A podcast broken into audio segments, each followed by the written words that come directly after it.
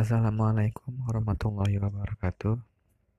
Uh, di sini saya akan belajar untuk pelan-pelan berbicara dengan membaca sebuah buku Risalah Tuntunan Sholat Lengkap penerbit PT Karya Toha Putra Semarang.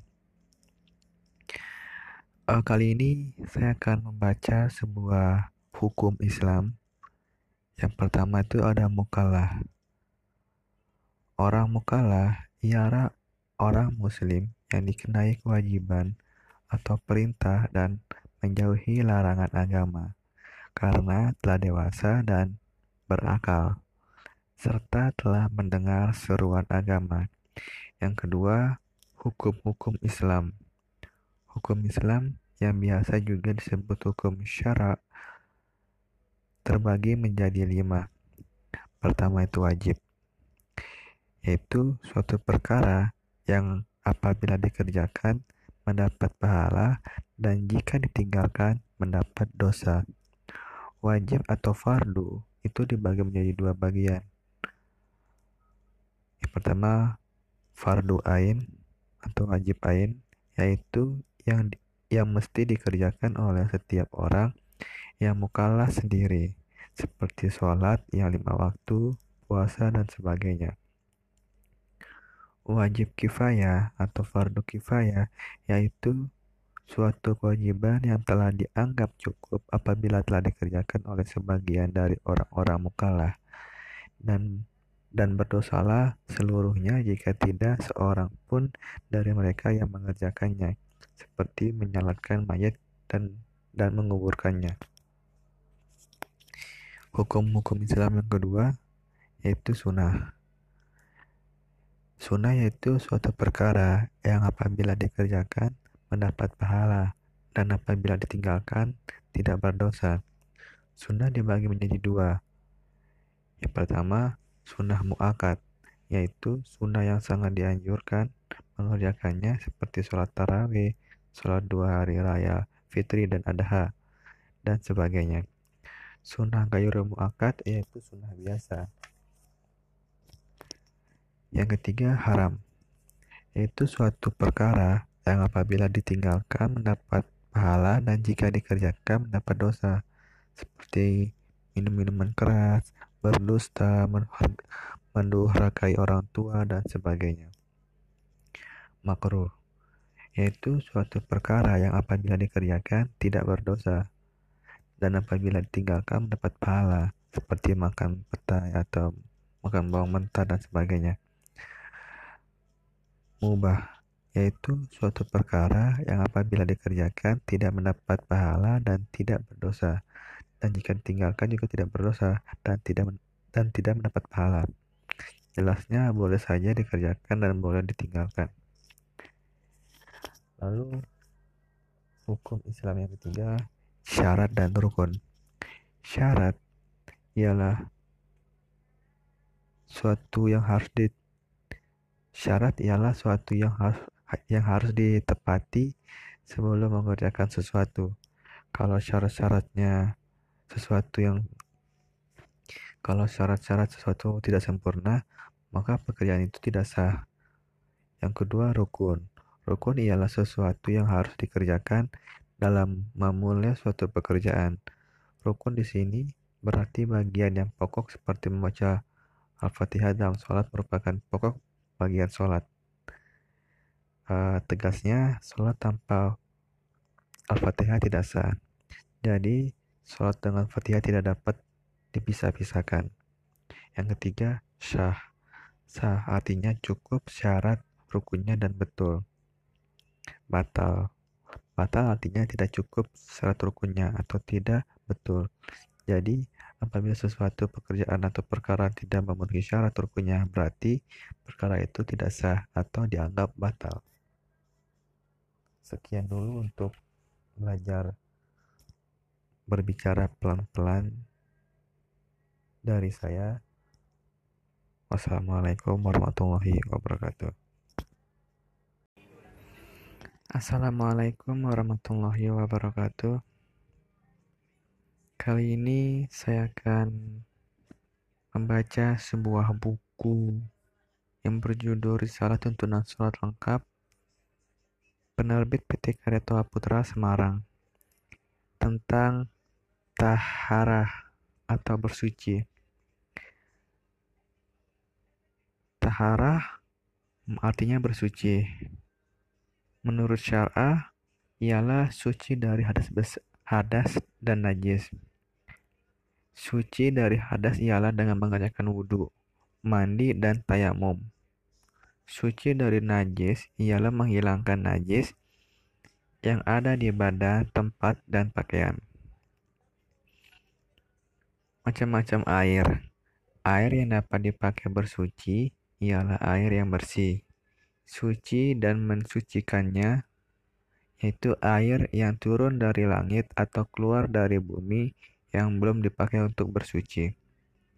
Air yang suci dan men dan mensucikan ialah air hujan, air sumur, air laut, air sungai, air salju, air telaga, air embun. Pembagian air Ditinjau dari segi hukumnya, air itu dapat dibagi empat bagian. Air suci dan mensucikan yaitu air mutlak artinya air yang masih murni dapat digunakan untuk bersuci dengan untuk bersuci dan dengan tidak makruh. Air mutlak artinya air yang sewajarnya. Air suci dan dapat dan dapat mensucikan tetapi makruh digunakan, yaitu air musyamas, air yang dipanaskan dengan matahari, di tempat logam yang bukan emas. Air suci tetapi tidak mensucikan seperti air mustamal, telah digunakan untuk bersuci, menghilangkan hadas, atau menghilangkan najis walaupun tidak berubah rupanya, rasanya dan baunya. Air mutanajis yaitu air yang kena najis, sedang jumlahnya kurang dari dua kula. Maka air yang semacam ini tidak suci dan tidak dapat mensucikan. Jika lebih dari dua kula dan tidak berubah sifatnya, maka sah untuk bersuci. Dua kula sama dengan 216 liter. Jika berbentuk bak, maka besarnya sama dengan panjang 60 cm dan dalam tinggi 60 cm. Ada sedikit peringatan. Ada satu macam air lagi ialah suci dan mensucikan tetapi haram memakainya yaitu air yang diperboleh dari gashab atau mencuri atau mengambil tanpa izin. Macam-macam najis. Najis ialah suatu benda yang kotor menurut syara Misalnya, bangkai, kecuali manusia, ikan, dan belalang, darah, nanah, segala sesuatu yang keluar dari kubul dan lubur, anjing dan babi, minuman keras seperti arak dan sebagainya, bagian anggota badan binatang yang terpisah karena dipotong dan sebagai dan sebagainya dan sebagainya selagi masih hidup. Pembagian najis. Najis itu dibagi menjadi tiga bagian, Najis muka fafa ringan ialah air kencing bayi laki-laki yang belum berumur 2 tahun dan belum pernah makan sesuatu kecuali air susu ibunya. Najis muka lazah berat ialah najis anjing dan, dan babi dan turunannya. Najis mutawasyihah sedang ialah najis yang selain dari dua najis tersebut di atas, seperti segala sesuatu yang keluar dari kubul dan dubur manusia dan binatang, kecuali air mani, barang cair yang memabukkan, susu hewan yang tidak halal dimakan, bangkai, juga tulang dan bu dan bulunya, kecuali bangkai-bangkai manusia dan ikan serta belalang. Najis mutawasyitah dibagi menjadi dua. Najis ainia ialah najis yang yang berwujud, ya ini yang nampak dapat dilihat. Najis Hukmiyah ialah najis yang tidak kelihatan bendanya seperti bekas kencing atau arak yang sudah kering dan sebagainya. Cara menghilangkan najis. Barang yang kena pertama, barang yang kena najis mukalaza seperti dan anjing atau babi wajib dibasuh tujuh kali. Wajib dibasuh tujuh kali dan salah satu di antaranya dengan air yang bercampur tanah. Barang yang terkena najis mukafafah cukup diperciki air pada tempat najis itu. Barang yang kena barang yang terkena najis mutawasyitah dapat suci dengan cara dibasuh sekali, asal sifat-sifat najisnya, warna, bau, dan rasanya itu hilang. Adapun dengan cara tiga, adapun dengan cara tiga kali cucian atau siraman lebih baik. Jika najis hukumnya cara menghilangkannya cukup dengan mengalirkan air saja pada najis tadi. Najis yang dimaafkan atau maafuh Najis yang dimaafkan nantinya tidak usah dibasuh atau dicuci. Misalnya, najis bangkai hewan yang tidak mengalir darahnya. Darah atau nanah yang sedikit debu dan air lorong-lorong yang memercik sedikit yang sukar menghindarkannya. Adapun tikus atau cicak yang jatuh ke dalam minyak atau makan atau makanan yang beku dan ia mati di dalamnya, maka makanan yang wajib dibuang itu atau minyak yang wajib dibuang itu ialah makanan atau minum atau minyak yang dikenainya itu saja, sedangkan yang lain boleh dipakai kembali. Bila minyak atau makanan yang dihinggapinya itu cair, maka semua makanan atau minyak itu hukumnya najis. Karena yang demikian itu tidak dapat dibedakan mana yang najis dan mana yang tidak. Yang keempat, istinja. Segala yang keluar dari kubul dan dubur seperti kencing dan merah wajib wajib disucikan dengan air hingga, hingga bersih. ada ada buang air. Pertama, jangan di tempat yang terbuka. Jangan yang kedua, jangan di tempat yang dapat mengganggu orang lain. Yang ketiga, jangan bercakap-cakap kecuali ke dalam memaksa. Yang keempat, kalau terpaksa buang air di tempat terbuka, hendaknya jangan menghadap kiblat. Yang kelima, jangan membawa dan membaca kalimat Al-Quran. Cukup sekian dari penjelasan saya.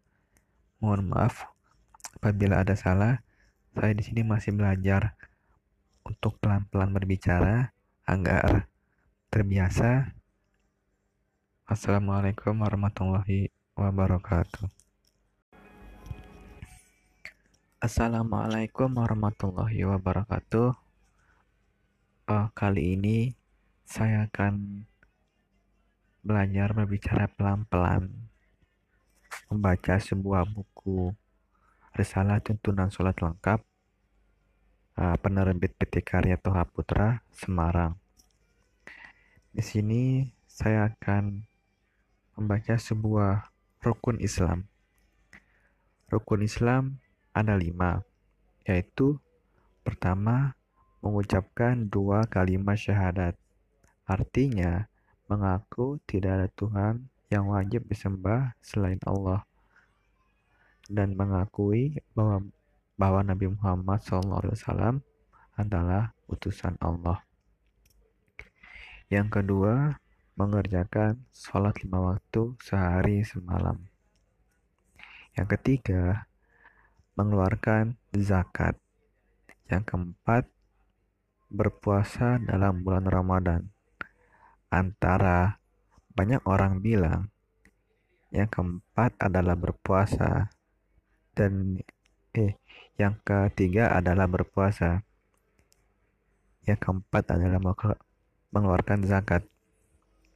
Dan yang kelima, menunaikan ibadah haji bagi yang mampu.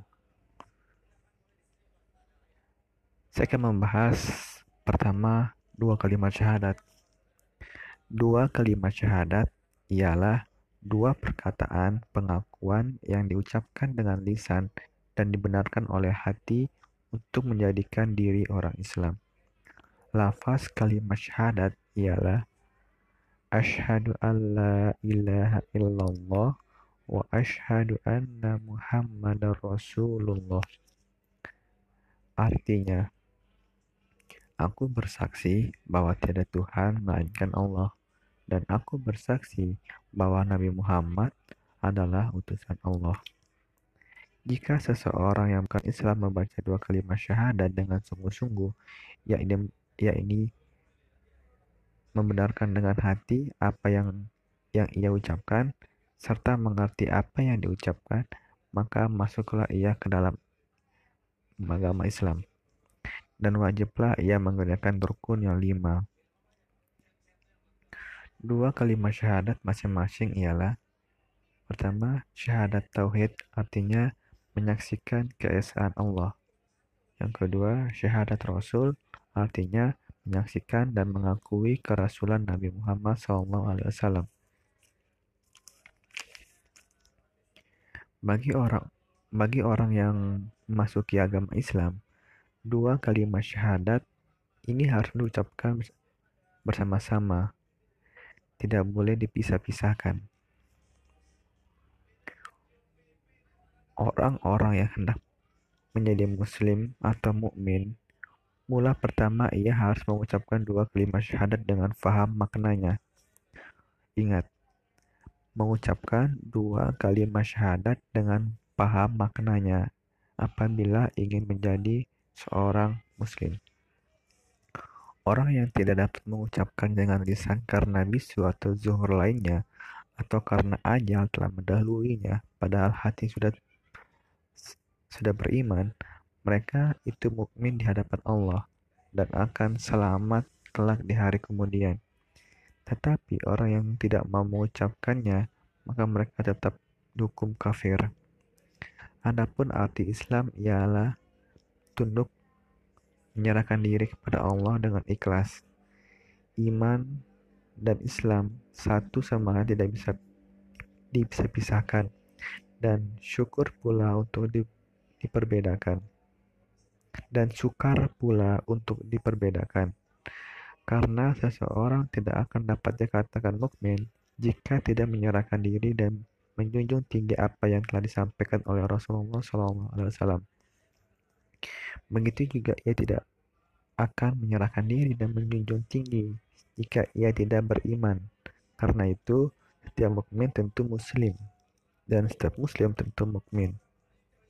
Agar lebih jelas tentang diri, agar lebih jelas tentang arti iman dan Islam, maka dapat disimpulkan sebagai berikut.